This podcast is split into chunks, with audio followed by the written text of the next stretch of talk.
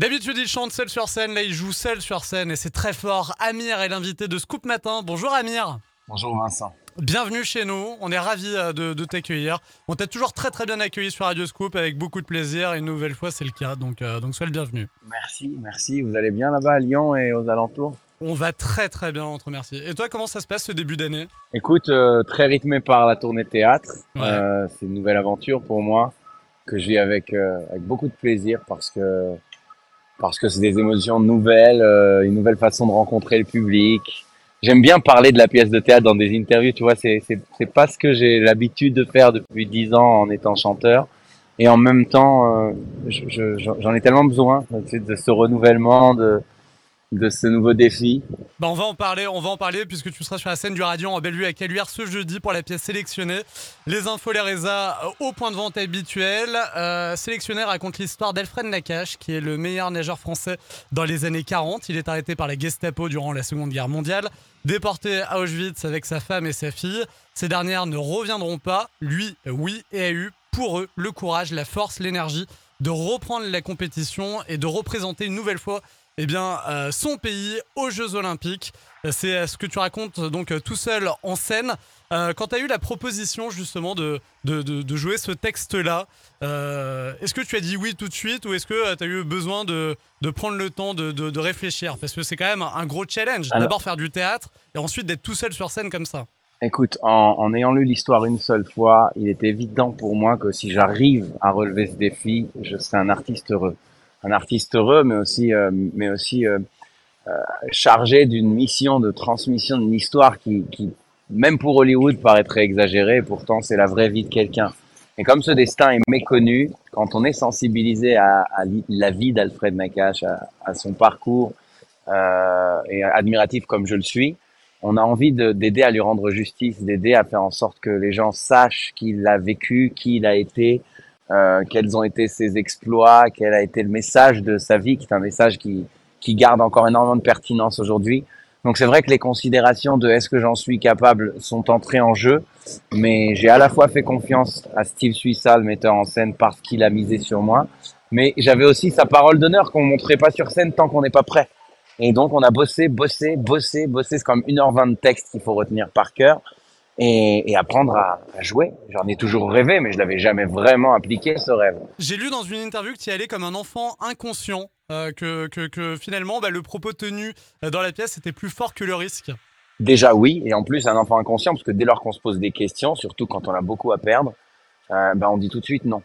Mais j'étais incapable de raisonner de cette façon quand j'ai vu qu'est-ce qu'on me proposait, et quel est cet homme, et l'histoire de cet homme qu'on me confie. Aujourd'hui, je ne peux imaginer ma vie sans ce passage de métamorphose à mes yeux, tellement vital pour moi en tant qu'artiste, en tant qu'être humain.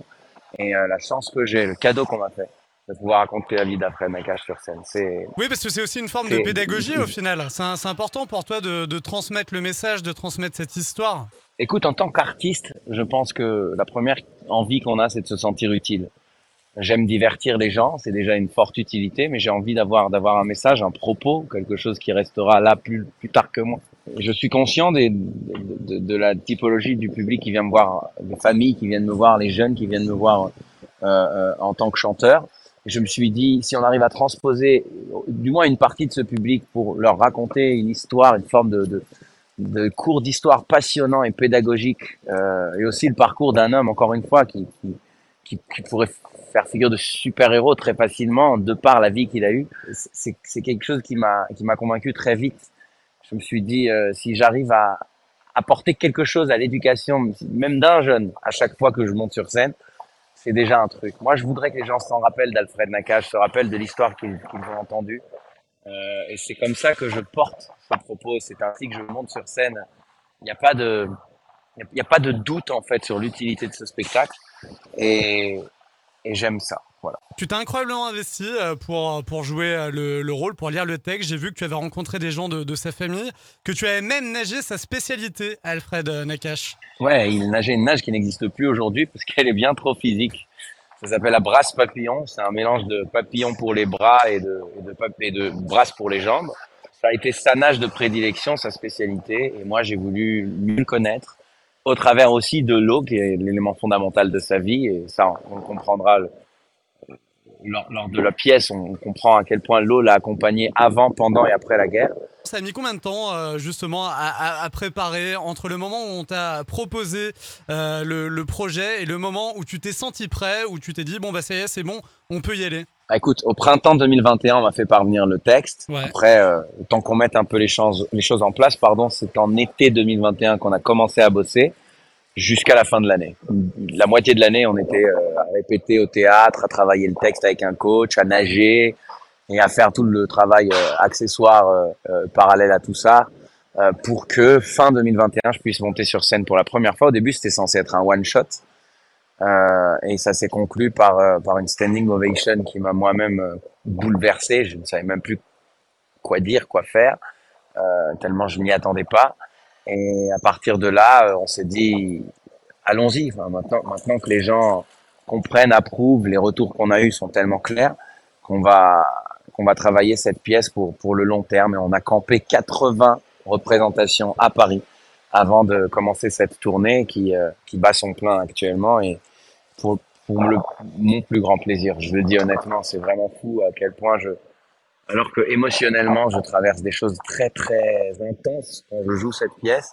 Malgré tout, j'en ressors revigoré. Je vois les visages des gens à la fin qui ont pris une leçon de vie comme un coup de poing en pleine gueule. Il n'y a rien à dire. La vie d'Alfred Nakache, elle mérite d'être racontée, mérite d'être entendue. Et j'ai beaucoup de chance de pouvoir le faire. Ce qui est incroyable, c'est que tu parles de lui finalement comme un proche, comme si maintenant il faisait vraiment partie de ta vie, de ton histoire, limite de ta famille. C'est complètement ce que je ressens. Hein, ouais. Ça a mis des mois, ça a mis du temps, mais t'imagines ce que c'est de monter sur scène tous les soirs et de vivre sa vie depuis sa naissance jusqu'à son dernier jour, de parler à la première personne, de se connecter à lui progressivement. J'ai toujours senti qu'il était là quelque part dans la salle, qu'il me regardait, qu'il se satisfaisait du fait qu'on puisse continuer à raconter son histoire et qu'il ne sombre plus dans l'oubli dans lequel il était resté pendant des décennies. Et puis aujourd'hui, ça ressemble plus à un grand-père que j'ai découvert sur le tard et que j'ai pris pour mission à cœur de raconter la vie.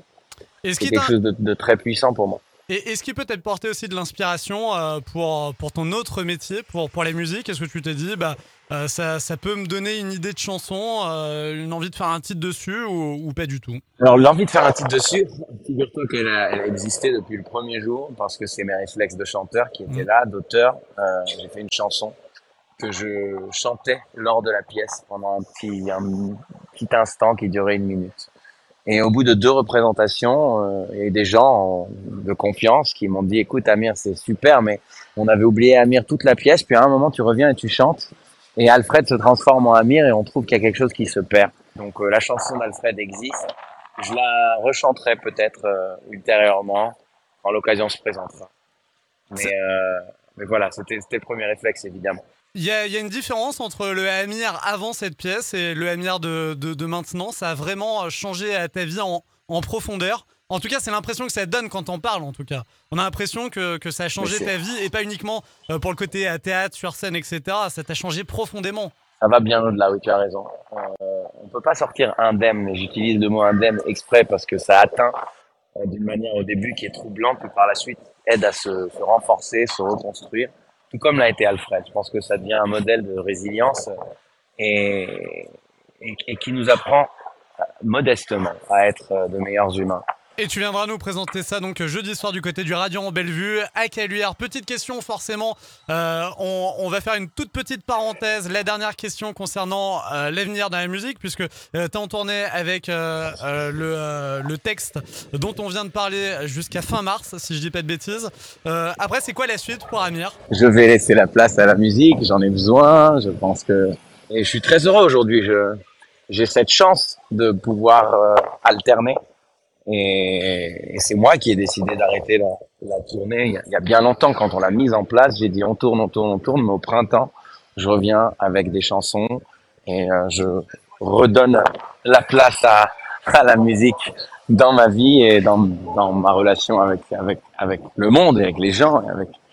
Voilà, donc, c'est beaucoup de mots pour simplement dire qu'il y aura des chansons. Bon, eh ben on a hâte en tout cas, on a hâte de te voir d'abord jeudi soir sur scène pour sélectionner. Donc c'est jeudi au Radio-en-Belle-Vue avec Caluire, les infos, les réseaux, point de vente habituel. Je vous le dis, je vais prendre ma place parce que c'est un spectacle, un texte nécessaire, important à voir. Et ça nous tenait à cœur ici dans ce Scoop Matin d'en parler avec toi, Amir. Merci Vincent, merci beaucoup. Merci à toi, bonne route. Au revoir, ciao, bye bye.